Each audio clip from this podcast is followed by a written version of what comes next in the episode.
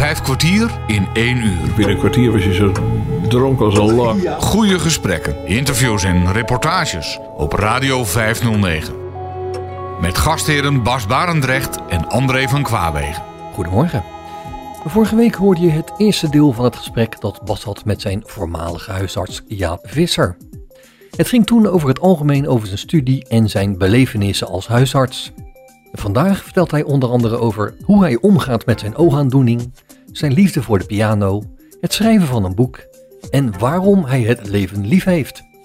Dat allemaal straks, maar eerst ga je toch nog even terug naar zijn studietijd. Ja, dat ik zoveel kansen gehad heb. Ik heb nooit als vijfde wiel de wagen ergens hoeven functioneren.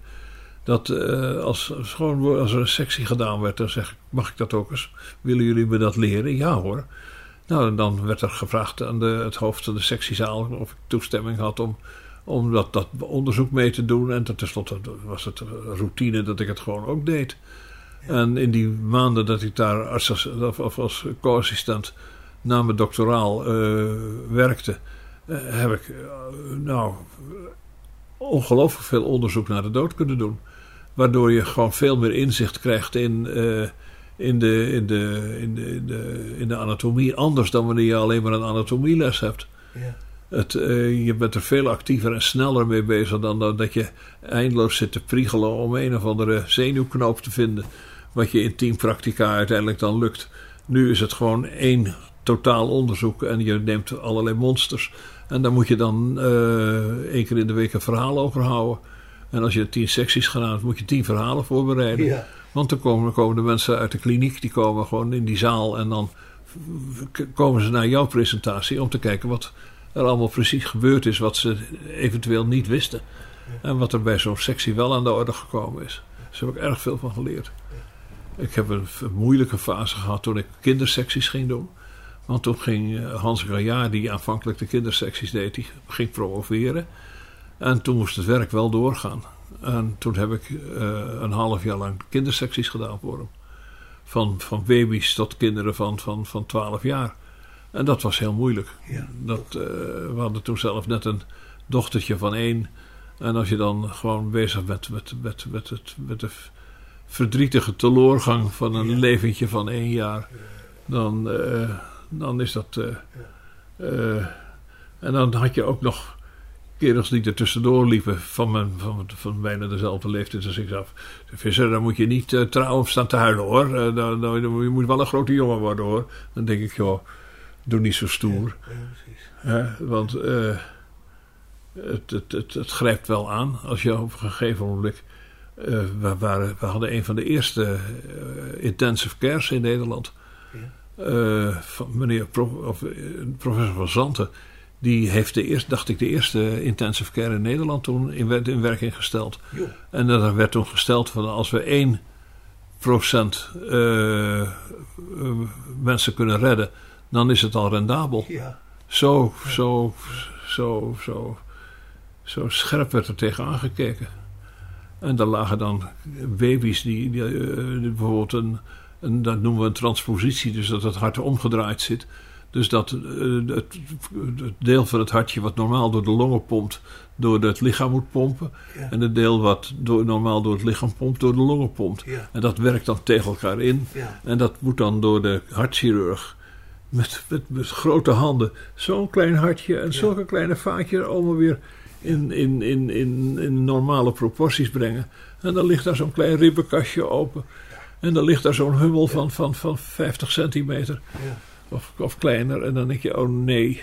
En, uh, dan, staat er, dan staat er zo'n vader aan het voeten van zo'n couveuse... dat hij zijn pet wel bijna op kan eten van ellende. Ja. En dan denk je, ach, ach, ach, wat ontzettend verdrietig. En dan denk je je eigen kleine hummel thuis. En dan denk je, nou, dat gaat godzijdank allemaal goed. Maar er, is toch, er zijn toch een heleboel mensen die heel veel verdriet hebben, hoor. Die, die krijgt dan toch wel een extra zoentje als hij thuis komt. Ja, hoor. Die nou, die knuffel je dubbel. ja. ja.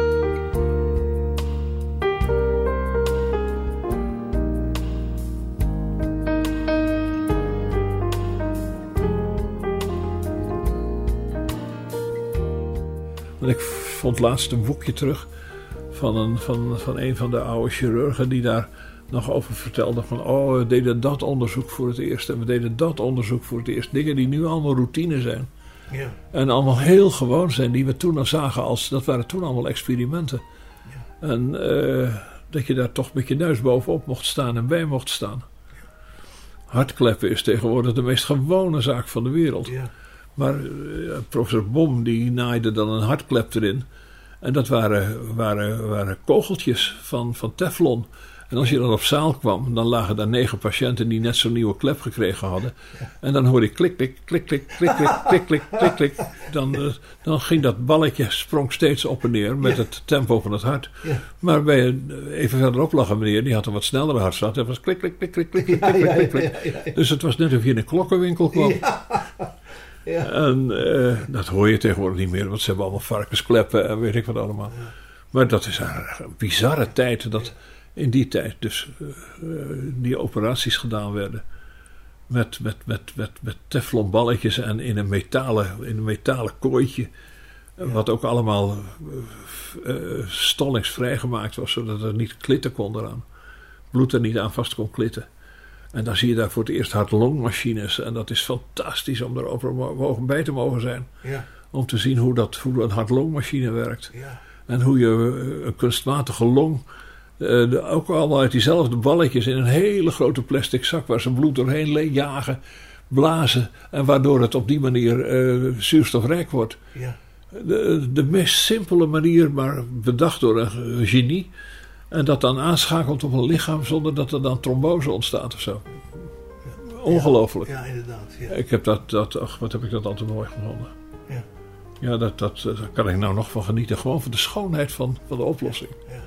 Want een, als een oplossing een, een hele mooie oplossing is, dan, dan is dat eh, de moeite waard om. eh, net zo mooi als muziek hoor. Ja. En net zo mooi als een goed, mooi schilderij. Mooier misschien zelfs wel.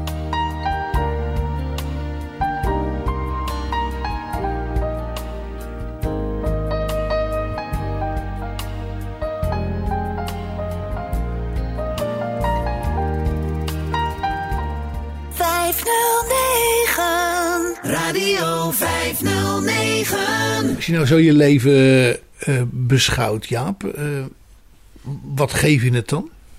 Een tien. Een fantastisch leven gehad. Ja. Met ongelooflijk veel verdriet en ongelooflijk veel, veel deuken. En ik ben net als een oude, oude eh, doofpot. Mijn moeder had een oude doofpot. En die, die glom van, van het mooie poetsen. Maar daar zat, eh, hij was niet mooi strak meer. Er zat vol met deuken en alle mogelijke dingen meer. Ja. En hij was een beetje bruiner uitgeslagen dan dat mooie gele koper. Maar eh, het is een- nog steeds een schitterende doofpot. Ja, dus ik, eh, ik heb ook ik ben gedeukt, gebutst en wat dan ook. Maar dat is... Je never je ne rien. Non, rien de rien. Non, je ne regrette rien. Ni le bien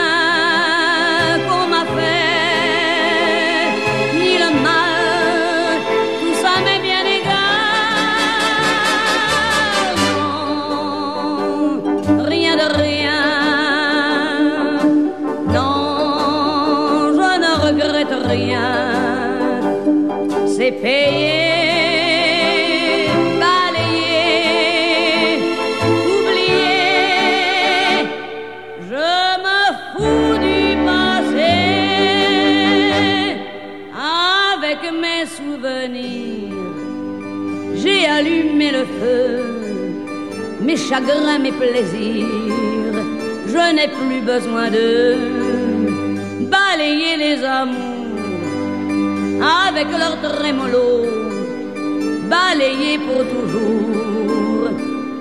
Je repars à zéro.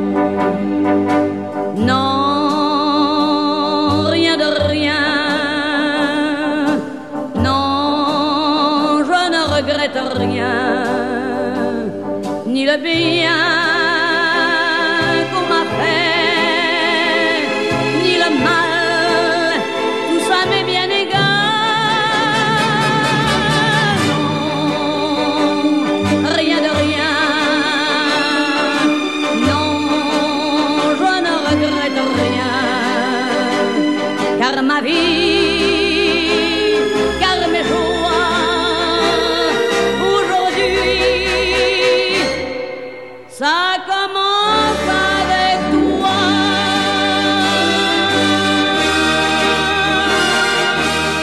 Edith Piaf bij Radio 509. Vandaag spreekt Bas Barendrecht met zijn voormalige huisarts Jaap Visser. Ik heb een geweldig leven Ja. gehad en nog. En nog. En nog, ja. Nou, vertel maar. Ja, dat, het, eh, eh, ik zit hier in een, in een paleisje midden in het groen. eh, vlak bij de, bij, de, bij de vesting Naarden. Eh, Moeilijk te vinden. Moeilijk te vinden, maar rond de Naarden loopt de, loopt, de, loopt de bedekte weg.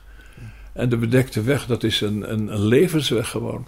Ja. Die is in allerlei fases verdeeld, doordat er eh, allerlei eh, dwarsverbindingen tussen de binnengracht en de buitengracht zijn.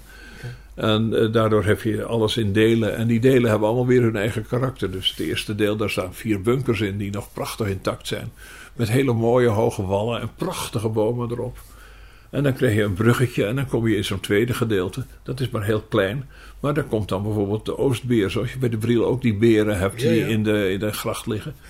Eh, ik weet niet of dat in de Briel ook zo was. Dat dat was om het zo- zoute water van het zoete water te scheiden. Hier is het duidelijk als grens tussen zout en zoet. Ja, denk het ook. In de bril. In de Briel ook, hè, vanuit de Maas. Ja. En eh, dat, dat dat de reden is waarom die beren er zijn. En dan heb je de Oostbeer. En daar ligt een prachtig mini-fort bij. En daar ben ik helemaal verliefd op dat mini-fort. En daar heb ik een boekje van. En daar, zie je, daar weet ik ook wat er allemaal binnen is. En ik zou het zo graag in ere hersteld willen zien. Dat dat niet er allemaal verzakt en, overwoekerd door Hedra eh, zo eh, weg ligt te, Ja, te ja. kwijnen. Ja. Maar dat het weer, weer een beetje, dat er wat geld in gestopt wordt. En dat je kan zien hoe zo'n fortje, eh, een ander fortje dan een, dan een, eh, dan een viercilindertje, Ja, precies. eh, dat dat weer een beetje, een beetje mooi wordt. En dan kom je daarna in een gedeelte, dat, dat noem ik dan het ruige bos. Daar zie je dat, dat daar wordt het minste onderhoud gepleegd. En heel veel hout wat er in de andere bossen ge- gerooid is, wordt daar tussen de bomen gekieperd. En dat is ook het gedeelte wat aansluit naar het, naar het fort ronduit. Wat eigenlijk de toegang van de, van, het, van de waterweg van het IJsselmeer naar Naarden was. Dus daar lag nog een apart fort, het fort ronduit. Oké. En eh, Is het ook allemaal nog toegankelijk? alle- allemaal toegankelijk. En ik vind het heerlijk om daar met mijn scootmobiel te rijden. En eh, het is op dit moment, eh, door dat corona, is- hebben we gewoon geen verenigings, weinig verenigingsleven. Maar ja, het verenigingsleven ligt voor mij gewoon op, de, op, die, op die bedekte Ja. weg. Ja. Dat ik door die bomen rij, en eh, doordat ik slecht zie, moest ik eerst wennen wat, wat is een ravelijn, wat is een bastion. Eh, in het begin kijk je eerst naar het weggetje, dat je niet van het weggetje afraakt. Ja. En dan ga je kijken, god, dat is een klein boompje, dat is een hele dikke boom. En dan zie je het water en dan zie je, hé, hey, dat is, een, is dat nou een eiland of is dat, de- is dat meteen de, de vaste wal? Nee, dat is een eiland. Oh, dat, een eiland is een ravelijn. En eh, dat, is dat, dat heet een bastion. En zo heb ik die hele vesting, vesting in al zijn facetten leren kennen. En het is nu zo dat als ik over dat weggetje rijd, dan eh, hang ik achterover in mijn stoeltje. En dan kijk ik naar, de, naar het gewelf van die bomen. Want die bomen die kijken gewoon op je neer. Ja. En het is net of je naar een netvlies kijkt. En dat netvlies kijkt naar jou. En dan zeggen ze, oh, dan gaat dat ventje in dat karretje. Dat kereltje in dat karretje weer. Ja.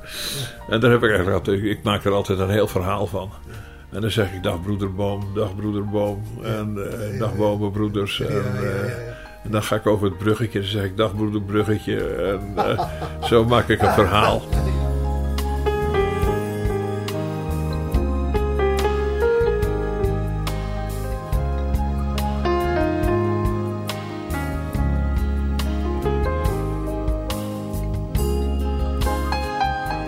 Vijf kwartier in één uur. Hey Jaap, wa- wanneer begon jouw slechtziendheid? Eh, nou, 2000 ongeveer.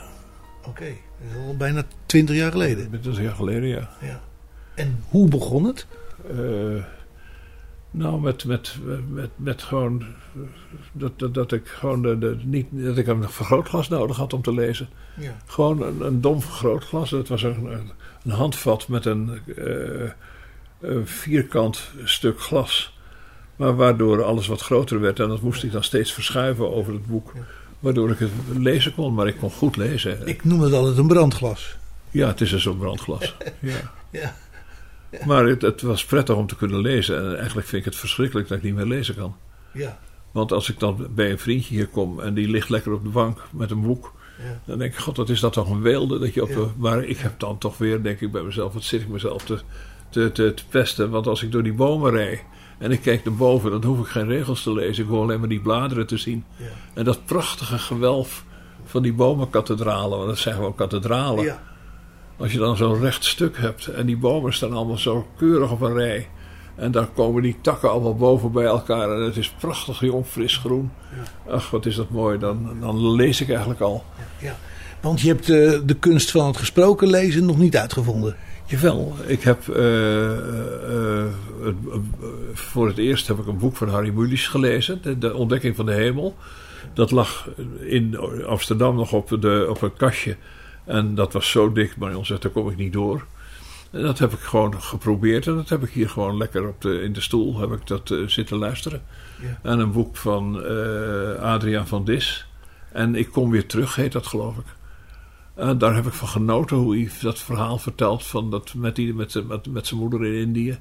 Ja. En eh, dat die vader altijd op patrouille of wat dan ook is. En die moeder heel veel thuis zit in de eenzaamheid er in de rimboe. En daar vertelt hij ontzettend leuk over. Ik mag ik, eh, dat mag ik heel graag, eh, mag ik heel graag naar luisteren. Dat is bijna muziek als hij dat eh, beschrijft.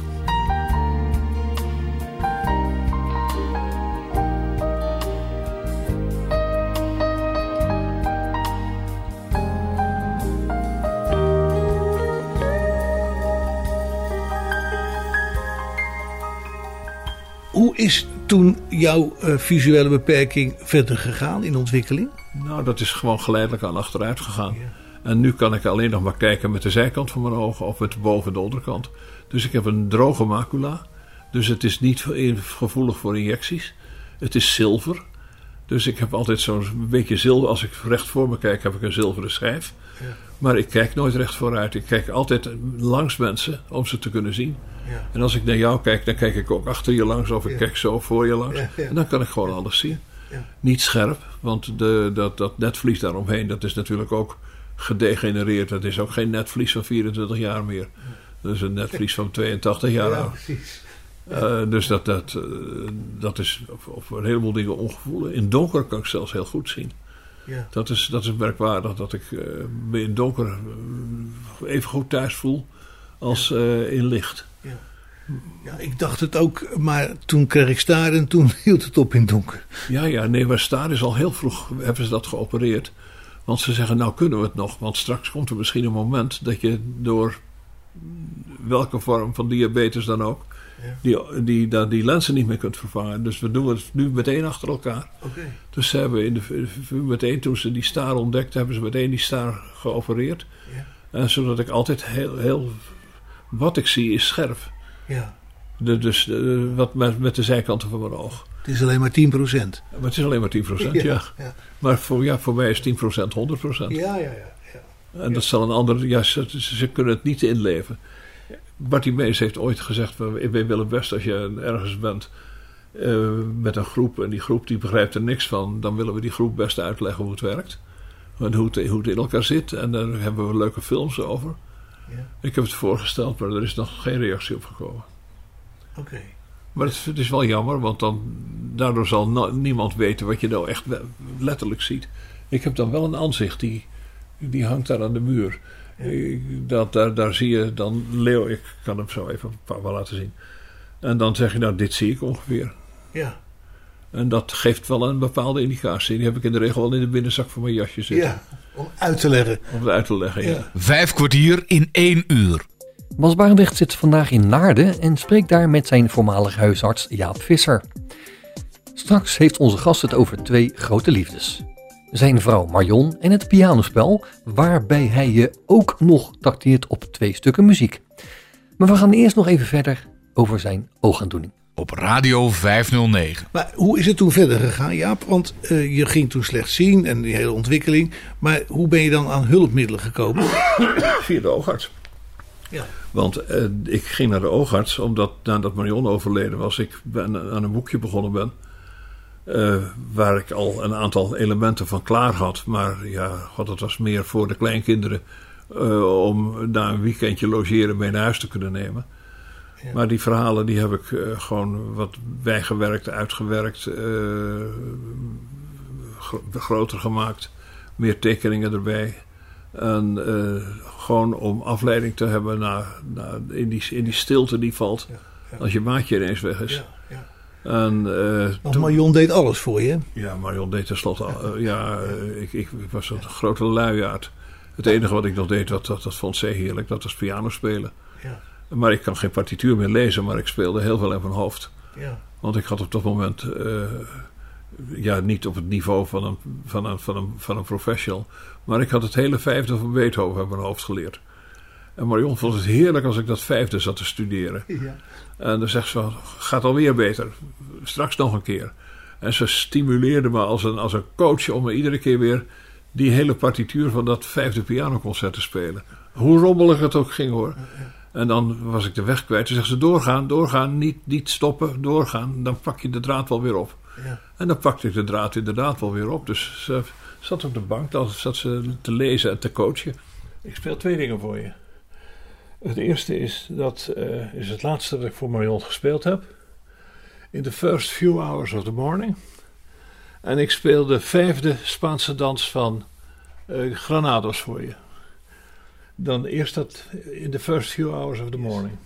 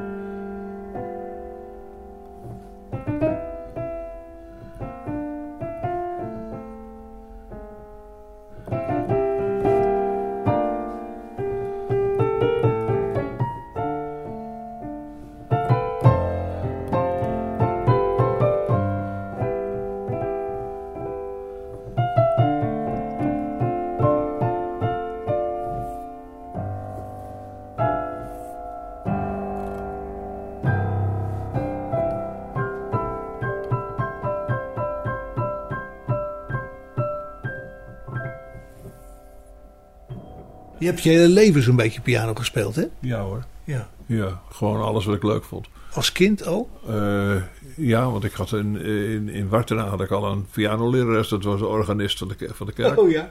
Ja. Ja, dus ik ben vanaf mijn vijfde heb ik pianoles gehad. En ja, toen ik puber was, was het wat lastiger. Toen had ik er, had ik er niet zoveel, zin in. Dan, eh, en toen ik die Ford had, vond ik de Ford veel leuker dan de, dan de piano. Maar Maar in Oostvoorn had je er ook een piano? Ja, een prachtige. Ja. Ja, het was niet gering. Die heb ik in Leiden bij elkaar verdiend. Ja. Want ja? dan ging ik, ja, ik, dan gingen we naar, naar, dan reed ik naar de Winkhorstlaan in Den, in Den Haag. En dan werkte ik bij Ed Laurens, s'nachts in de sigarettenfabriek. Ja. En dat was ontzettend smerig werk. Dat sausen van de tabak. Nou, dat ging dan, eh, dat- die gedroogde tabak die ging dan in saustrommels. En daar ging dan gedenatureerde cognac of gedenatureerde rum overheen. En daar werd Cavallero gemaakt. En dan moest je die, eh, dan, dan stonden die trommels te draaien. En je moest eerst zorgen dat alles in die trommels kwam. En als het dan lang genoeg eh, gedraaid had, dan moest het er weer uit. En dan moest je gewoon oppassen, want je was binnen, binnen een kwartier was je zo dronken als een lak. Ja, nog de lucht. Oh, je ademde al die dampen van die cognac in. En daar moest, je- daar moest je de nood- even een beetje ervaring in krijgen dat je dat niet allemaal inademde. En, eh, maar dat, het betaalde verschrikkelijk goed. En eh, daar heb ik uiteindelijk de, de, de, de vleugel bij elkaar gespaard. Ik heb een vleugel gekocht van een oude chirurg die naar een bejaardenhuis ging. En eh, daar kon ik voor, voor 20.000 gulden kon ik, de vleugel overnemen. Zo. was nog een heel bedrag hoor. Ja. Maar, Maar dat, dat was maar een fractie van wat hij gekost had. ja, dat was een vleugel van die, die, die zeker 80.000 gulden gekost heeft. Ja, ja. Ja.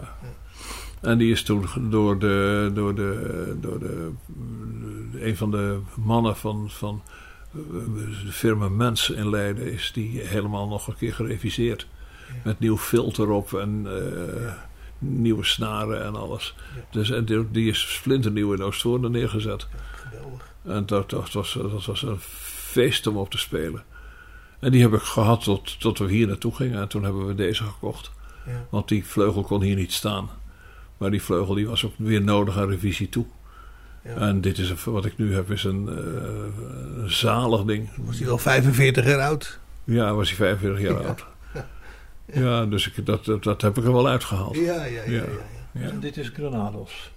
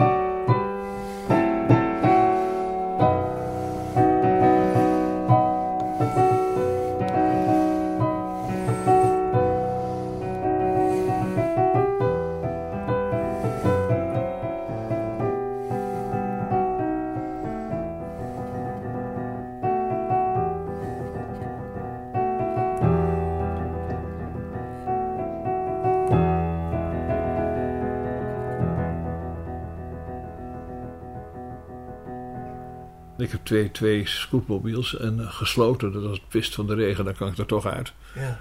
En als het prachtig weer is, koud of niet koud, dan eh, heb ik een paar handschoenen aan. Of een Ja. lekkere dikke, dikke jack of ik ga Ja. gewoon zo in het truitje. Ja. En dat dank, Bart, dank aan Bart Meijers die me zoveel goeds gebracht heeft. Dat ik computeren kan. Dat ik, alles wordt me voorgelezen via de computer. Ik tik het in, druk op de plus en hij leest het me helemaal voor. Ja. Fantastisch. Ja. En ik kan de letters zo groot maken.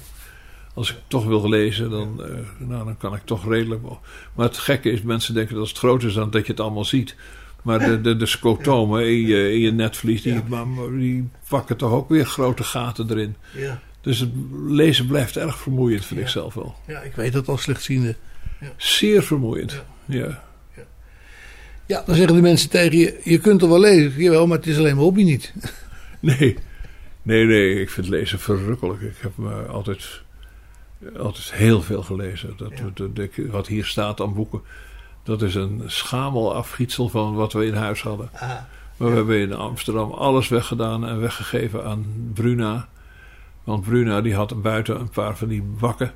En daar, kon je, daar werden dan de boeken ingezet. En dan gingen ze voor een prijs van twee gulden ging zo'n boek weg. Ja. En dan ging de opbrengst ging naar de kattenboot of de dierenbescherming of wat dan Ja. ook. Goed doel. Een goed doel. En dat was eigenlijk voor ons de reden om te zeggen... nou, dan kunnen we ook wel afscheid van zo'n boek nemen. Ja. Want het gaat in ieder geval naar een goed doel toe. En het, verdwijnt niet eh, in de kringloopwinkel in de, in de, in de, in de oude papierbakken.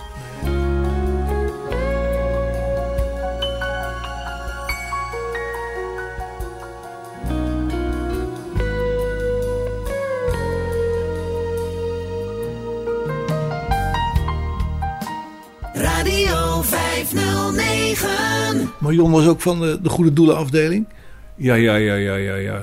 Dat, eh, maar Marion was, was, was, was volmaakt. Ja, daar, daar val ik alleen maar weer stil. Ja. Haar vader overigens was huisarts op het Blindinstituut hier. Hè? Wat leuk, ja, wat ik- je vertelde dat je, dat je hem ontmoet had. En ik was zelf een keer een, een periode dat ik heel moeilijk lopen kon, omdat ik eh, te veel pillen geslikt had tegen de jicht. En eh, toen eh, moest ik weer leren lopen. En dat heb ik geleerd hier aan de overkant in, het, eh, in Naarderheem. En daar zat een meneer bij me aan tafel en die zat enthousiast over zijn huisarts te vertellen. En ik zei, wie was dat? En dat was dan de vader van Marion. En het was enig om op die manier, terwijl ik hem zelf niet persoonlijk gekend heb, alleen maar via verhalen ken. Enig om dan weer aanvullende verhalen te horen. Wat een vrolijke man het was, wat een, wat, een, wat een spirituele man het was, wat een inspirerende man het was. En eh, daardoor kan ik ook helemaal begrijpen waar al die, die, die, die, eh, nou, die, de, de, de, de, schoonheid van alle oplossingen die Marion overal voor bedacht vandaan kwam. Dat kwam echt uit het brein van een, van een, van een, van een, van een vader die heel veel eh, mogelijkheden had. hele, hele veel creatieve mogelijkheden had. Ja. Ja, hij kwam om te constateren dat ik echt heimwee had. Oh, ja. Ja. Ja. Nee, maar ik, ik heb eh, de foto van haar ouders hier staan. En eh, ja, ik, ik, ik weet dat mijn zwager ooit een keer zei van... eh, je lijkt precies op je schoonvader. Ik denk, nou, een groter compliment kan je me niet geven. Ah, ja, ja, ja. En hij bedoelde het waarschijnlijk wat hatelijker, maar... eh, Dat kwam bij jou goed aan. Dat komt maar weg goed aan. Kijk, er zijn een heleboel mensen die hebben een hekel aan artsen. En dat zijn vaak economen die de pest en die mannen hebben. En dat moeten, mogen ze ook van mij best hebben hoor. Dat kan me niet schelen. Eh, als ik maar gewoon niet de pest aan mezelf heb. Zo is dat. En, eh, en ik, voor mij is het altijd een compliment geweest als hij dat zei. Ja. Ja. Ja. Hij leeft niet meer, maar ik merk nu dat zijn vrouw, dus, dus de vader, dus het zusje van Marion, ineens ook heel weer, weer, met, weer uit die onderdrukking van die man vandaan komt. Ja. Klinkt een beetje rot, maar zo bedoel ik het niet. Maar eh, weer zichzelf meer is. En dat, dan komt er ineens veel meer een reuvenkampje naar voren. En dat vind ik erg leuk. Ja. Dat, eh, dat, dat, ik, dat ik haar eigen mening steeds meer hoor. Ja. Dus ik, en dan zeg ik iedere keer, je bent een echte reuvenkamp. Leuk, goed om te horen. Oké.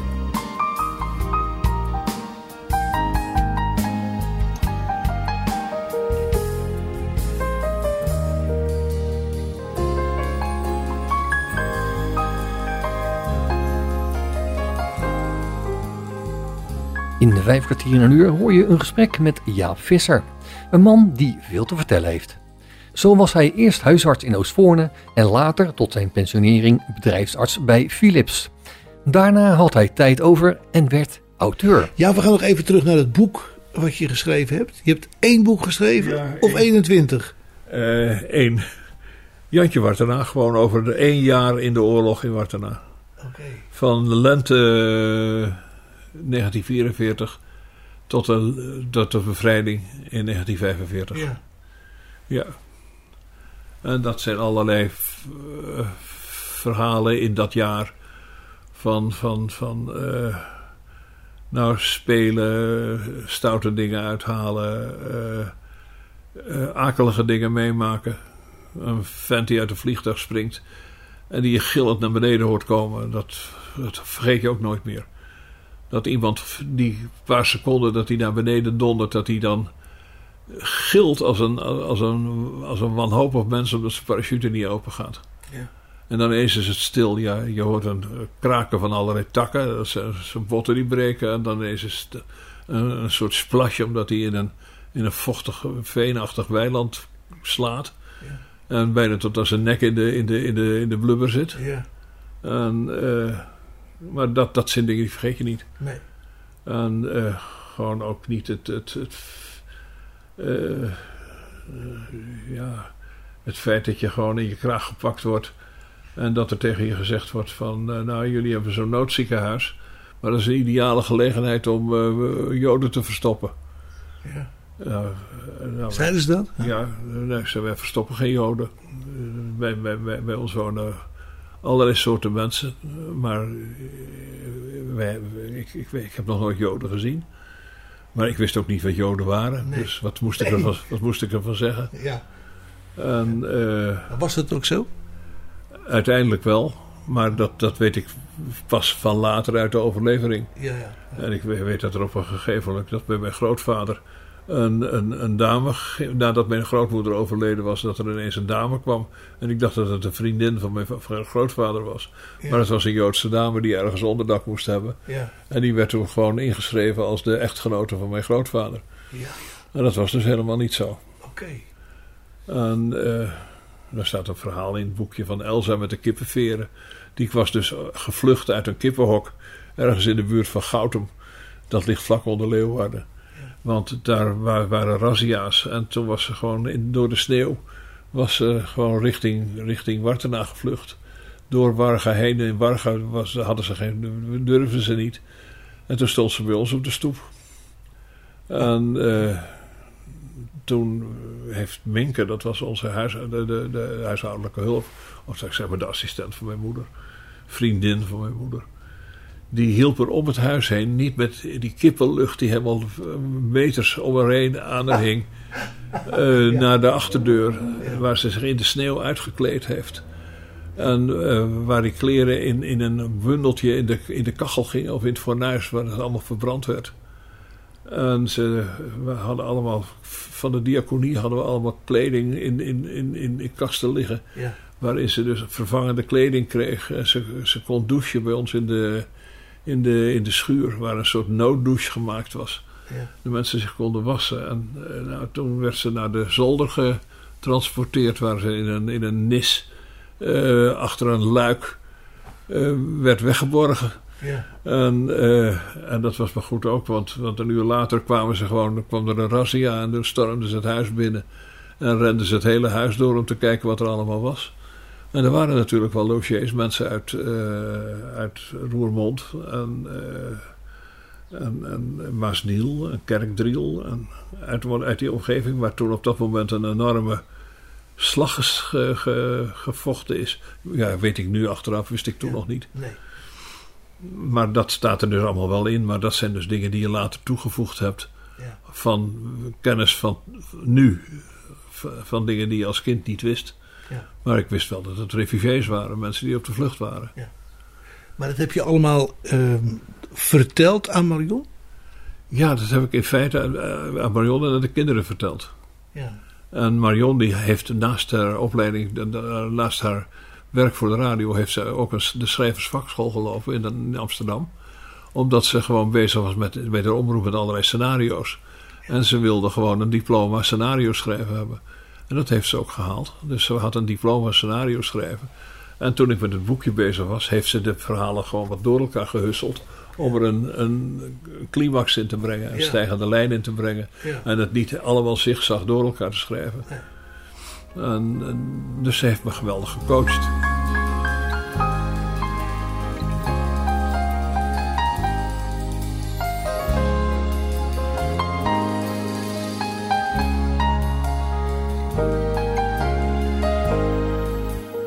Maar toen moest alles nog eh, eh, in gedigitaliseerd worden en alles. Dus dankzij Bart- Bartimeus, en ik heb dat allemaal meegenomen naar Bartimeus. En Bartimeus zei, oh, daar hebben we leuke oplossingen voor.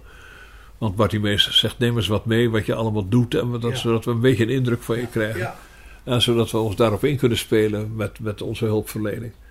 Nou, die hebben met, met alles geholpen. Ik kan niet anders zeggen. Wat, het, wat dat betreft ben ik een ook weer daar een gelukkig mens. Want je komt zoveel behulpzame mensen tegen die je gewoon verder helpen. En die een mobiliteitsplan, een, een, een, een arbeidsplan eh, met je maken. Zodat je, dat, je, dat, je, dat, je, dat je door kunt. En niet stagneert en achter de graniums belandt.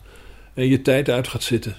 Ik Ja, want toen Marion overleden was, toen had je toch al twee linkerhanden in de huishouding. Had ik negen linkerhanden, ja. Ja. Dat was verschrikkelijk.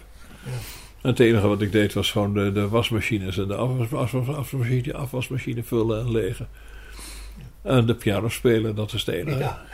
Ja. Maar ze deden computers en de, de wisten telefoonnummers, wel, maakten de afspraken, regelde alles, hield de agenda's bij. En toen moest ik zelf ineens agenda's gaan bijhouden. En, nou, dat, dat is een ramp geweest. Ja. En kinderen die gewoon willen dat, dat, dat die een ander dat voor je doet. En ik zei, nee, dat wil ik zelf doen. Ja. Dat was een, nou, een positieve strijd met de kinderen ook gewoon om, gewoon om je zelfrespect te houden. Want anders dan nemen ze je zelfrespect af. Ja. En dus ook je initiatief. En Ja. eh, nou, ik ben niet iemand die zo makkelijk het initiatief uit zijn handen laat nemen hoor. Maar Is het allemaal gelukt? Allemaal gelukt.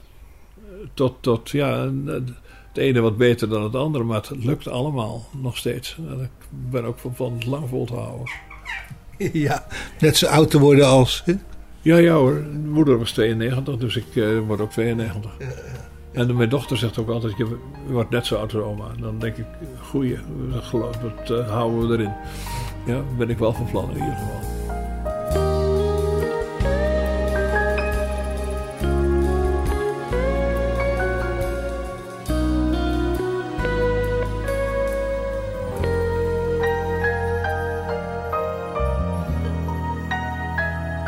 Vijf kwartier in één uur. In alle dingen, Bas, waar we over gepraat hebben, is nog één ding wat, wat me even van het hart moet. Dat is de rol van Jitske Kingma in deze fase van mijn leven. Jitske Kingma is uitgever van eh, Elixir in Leeuwarden. En zij was eigenlijk de eerste die op een lijstje stond met uitgevers waar ik met een mogelijk manuscript naartoe kon. En eh, ik heb gewoon gebeld en eh Jitske Kingma. En ik denk, god wat een leuke stem. Dat zangerige Fries, dat had Marion ook. Dat zangerige in de, in de, in de taal. Want Marion is natuurlijk ook een Friesin. Een Van der Werf. En dat, haar, overgrootvader had 23 werven in heel Friesland. Dus eh, Van der Werf. Nou, Kingma. eh en Jitske die nam dat boekje, die zei nou stuur het me maar, ik zal het lezen. En dan zijn er drie oplossingen. Of eh, ja, ik, vinden ik goed. Of eh, er moet er nog wat nodig aan gebeuren. Dan moeten we even met elkaar erover praten. En ik, of ik wijs het af. En ik stuurde het maandags en vrijdags kreeg ik al bericht dat ze het graag wilden uitgeven. En daarna is er een samenwerking tot stand gekomen die zo verschrikkelijk leuk is. En een, eh, een, een soort eh, interactie met Leeuwarden en hier. Terwijl ze gewoon getrouwd is en een man en kinderen heeft hoor. Dus daar. eh, niks daarover. Maar gewoon het feit dat je gewoon op dezelfde frequentie met elkaar praat. En het gevoel hebt alsof je elkaar al honderd jaar kent. En dat is, dat, dat is voor mij een enige ervaring. En dan denk ik, dat heeft Marion geregeld. Haar Friese genen hebben gezegd van. Eh, God, die jongen die moet, die moet door met iemand kunnen praten. En dat is Jitske geworden. En eh, nou, net zo goed als ik hier in het bosje vlakbij. In, met, met bomen van, van de, met een diameter waarvan mijn armen amper de middellijn halen. Eh, en dan, dan staat er één boom tussen, die noem ik dan boom Kees. En Jitske noem ik af en toe boom Jitske. Dat zijn gewoon van die, van die, van die fenomenen die je omhelst, omdat je daar kracht en, kracht en, en, en eh, blijdschap aan ontleent. En eh, boom Kees doet het, maar Jitske doet dat ook. En dat vind ik fantastisch als een uitgever in staat is om zover over een boek heen te springen dat hij je ook iets teruggeeft. En dat vind ik erg leuk. Ik heb het leven lief, de mensen en de dieren, de zeeën en rivieren. Ik heb het leven lief, ik heb het leven lief, de bergen en de dalen, de warme zonnestralen. Ik heb het leven lief. De grijze ochtendkrant, ze zal me niet benauwen. Blijf van het leven houden tot aan de laatste dag. Al zijn ze nog zo droef, de dingen die gebeuren. Er komen nieuwe kleuren met elke nieuwe dag. Ik heb het leven lief, ik heb het nooit verzwegen. Het wonder van bewegen, de vreugde van bestaan. Ik heb het leven lief, ben blij dat ik ben geboren. Dat ik kan zien en horen, mijn hart kan horen slaan. Als in het zomergroen, de hoge populieren hun blije zomers vieren. En ik ruik het jonge gras, rolt over het open veld. De bliksem en de donder, dan speur ik iets van het wonder. Heel diep in mijn karkas, ik heb het leven lief. Hoe dikwijls ik ook faalde, de tol die ik betaalde, ervan heb ik geen spijt. Ik heb het leven lief, ik schreef het van de daken, ik zal er wat van maken. Ik heb het leven lief. De morgen aan mijn raam, de avond vol applausen, de koffie in de pauze. Ik heb het leven lief. En valt het doek dan dicht, nog even op het leven, een laatste glas geven. Ik heb het leven lief. Leven lief, het sterk en het broze, het blij en het boze. Ik heb het leven lief, ik heb het leven lief. De hoge regenbogen, de glimlach in je ogen. Ik heb het leven lief. En jij, mijn liefste jij, jij hebt me van je leven het mooiste stuk gegeven. Ik heb jouw leven lief. En jij, en jij, en jij, jij gaf me zoveel dingen. Jij hebt me leren zingen. Ik heb het leven lief, ik heb het leven lief, ik heb het leven lief. Ik heb het leven lief, ik heb het leven lief, ik heb het leven lief, ik heb het leven lief, ik heb het leven lief, ik heb het leven lief. En dan eh, ontmoet je mij weer na bijna 50 jaar. Ja, wat ontzettend leuk. Want eh, ik kreeg een mailtje binnen van eh, Monique Verbouquet. Waar ik twee of drie jaar geleden een interview mee gehad heb. Toen dat Jantje Wartenaar net op de markt was. Voor zienswijze was dat. Ja. Ja, dat was, en dat is waarschijnlijk begin eh, 2018 geweest of zo. En eh, daar heb ik toen een ontzettend leuk gesprek mee gehad. En eh, nou, ineens doemde in, eh, in het beeldscherm eh, de naam van Monique Verbouquet weer op. En die noemde jouw naam en die vertelde ook dat je Oostvoorne kende en dat je ook bij ons in de praktijk gezeten had. Ja. Dus dat was een aangename verrassing en vandaar dat we heel snel een afspraak gemaakt hebben. Ja. En ik vind het verschrikkelijk leuk om op deze manier weer even, dat de cirkel weer even rond is, Ja, ja. naar Oostvoorne toe. Ja, anders ik wel. Want ik was naar je op zoek en wist eigenlijk niet hoe ik dat moest eh, optuigen. En toen had ik een, een verhaaltje geschreven op eh, Facebook dat ik, dat ik je zocht. Ja, Of iemand mij daar meer over kon vertellen. ja. En toen kreeg ik eh, de reactie van Monique. Ach, wat enig. Ja, Verschrikkelijk leuk. Nee, wat hebben we inmiddels in die korte tijd dat we met elkaar zitten te praten... eigenlijk al even weer veel naast elkaar kunnen leggen... ja, over dat verschrikkelijk leuke dorp. ja, ja, ja, ja. Ja. Want het was dat heel liberaal dorp in een hele christelijke omgeving. ja. Eh Oostvoorne, dat, dat, dat, dat, dat, ja, dat was, was losbandiger. Dat was gewoon, Ja, ja. nou gewoon, noem maar gewoon liberaal. Ja. Maar het is wel zo dat er veel veranderd is. Hè? Er zijn lang zoveel vakantiegangers niet. Het is echt helemaal. Het strand heeft natuurlijk eh, ook niet meer de mogelijkheid om met een auto naartoe te gaan. Nee, dat, dat vind ik zo jammer dat, Ja. dat, het, dat milieubeweging dat de nek omgedraaid Ja, heeft. Want wat was er heerlijker dan als je hard aan het werk was. Ik had toen inmiddels een mobilofoon, want dat was voor Marion verrukkelijk dat ik altijd bereikbaar was. Ja. En dat kon met die mobilofoon. Ja, We hadden zo'n ja. antenne op het dak. Ja. En eh, je kon overal met elkaar communiceren. Ja. En er zat een keer een meneer met zijn vingers tussen de deur van, van het portier van zijn auto en de, en de carrosserie.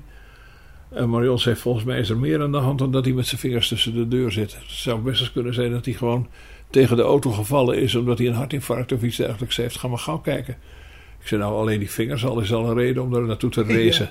ja. Zeg ze, maar kijk verder dan je neus lang is. En ze had helemaal gelijk, want hij had inderdaad een hartinfarct. Joh. En daar is ze heel goed in. Het, eh, ze kon dwars door dingen heen prikken. Ja. mensen met rugklachten zeggen: oh, nee, die heeft geen, eh, die heeft geen, eh, geen hernia, die heeft een, een. Dan zeg ik: Een wegteref, hoe weet je dat? Ja, dat heeft mijn vader me een keer uitgelegd. Die zegt: Oh, dat was een vriendin van haar. En eh, daarvan had, was de diagnose gesteld dat ze een, een hernia had. En toen had over Reuvenkamp gezegd: Nee hoor, die heeft geen hernia, die heeft wegteref. En ze zegt: Nou, ik zie die vriendin nog lopen en dat heb ik goed onthouden. En laatst kwam ik iemand tegen. Toen zei ik: Heeft u wegteref? Ja, hoe weet u dat? Ja, toen heb ik van mijn vader geleerd. Dus die was altijd, wat er opmerkingsgaven betreft, eh, heel aanvullend. Dus eh, hoe kwamen we daar nou op? Tot met die vingers tussen de deur, het gors. Ja. Ik weet het niet. Nee, ik zei dat er weinig vakantiegangers meer waren in Oostvoorne. Ja, ja. Nou, er is ook zoveel bijgebouwd. En dat was eh, toen nog zo.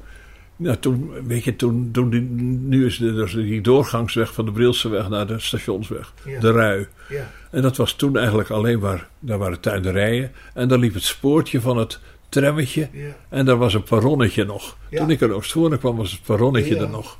En dat is weggegaan. En er is een pompstation gekomen. En daar is zo'n autowasseret van. van, van, van, van eh, ik kan zo gewoon niet op de naam komen van de mensen. Maar eh, Maar dat Ja. is er ook niet meer. nee, dat, dat, dat is allemaal weg. Allemaal weg. En dat, eh, ja, dat, ik heb begrepen dat er zoveel, erg veel veranderd is. Ja. En ja, de eerste dag dat ik in Oostvoorne kwam was überhaupt al niet zo'n zonnige dag. Want eh, ik was er nog geen kwartier en toen moest ik naar de, naar de, naar de voorweg. De weg naar, de weg naar Rokanje. Eh, daar was een meisje aangereden met een Solexje. Die was uit het, tussen de, van de tuinderijen gekomen en was de weg opgedraaid. Was gepakt door een auto en was doodgereden. En die auto was doorgereden. En ze, woonde, ze, was, ze was gebeurd tegenover het huis van Mine Snaaier. En Mine Snaaier was een van de oude bakers. Ja. En eh, die leerde ik daarna gewoon kennen. Maar dat was de eerste dag dat ik in Oostvoorne was. Dat er een meisje dood op de weg lag met haar Solex. En het was een prachtige dag, de zon scheen. En ik denk, oh jezus. En het was, het was ondertussen wel november. Hè, want het was, ik ben 19 november begonnen. Maar dat op die zonnige dag dat dat arme kind daar stuiptrekkend op de weg lag. Dat, eh, dat, nou, dat is geen leuk begin. Nee. Dat is geen leuk begin. En die mensen dat woonden voor in het dorp. Want als je dus eh, de weg naar Oranje opdraaide, nog voor Arie Oranje, die woonde daar toen nog Ja. in zo'n oude boerderij. En die, eh, dat was een dochter van een gezin waar de vader een half jaar daarvoor, of een jaar daarvoor overleden was, omdat hij onder een brug doorschaatste en niet diep genoeg bukte. En met zijn hoofd tegen de, een van de binten aangereden was. Daarna nog een half jaar in, het, in, de, in, het, eh, in, de, in, de, in de briel gelegen had en daarna overleden is. Dus die moeder die had al de nodige klappen gehad. En toen dat dochtertje ook nog met die Solex. En dan zie je daar zo'n mooi huisje met een mooi tuintje. Een mooie gelakte, mooi gelakt hekje. En dan denk je, oh god, stakker. En dan moet je daar met zo'n rotbericht binnenkomen. Ja. Als nieuwe huisarts. Ja. Ja. Dus je kent me helemaal niet, maar zo en zo en zo en zo. en zo. En je moet altijd meteen met de deur in huis vallen. Je kan niet, niet lang wachten daarmee, want dan, dan is het nog erger. Ter afsluiting hoorde je Jaap Visser, die toch nog even terugkeerde naar zijn roerige leven als huisarts in Oostvoorne. Voor nu bedank ik je mede namens Bas Barendrecht voor het luisteren. Heb je vragen of opmerkingen? Stuur dan een mailtje naar bas.radio509.nl Geniet van de rest van deze zondag, blijf luisteren naar Radio 509 en tot een volgende keer. En voor ik het vergeet, nog even dit. Heb jij hem al op je mobiel? De gloednieuwe Radio 509-app. Je hoort op de app de grootste muzikale helden. Hey guys, this is Bruno Mars. Hey, it's Katy Perry. My name is Gregory Porter. Maar je hoort op de nieuwe Radio 509-app ook bloedstollend spannende verhalen.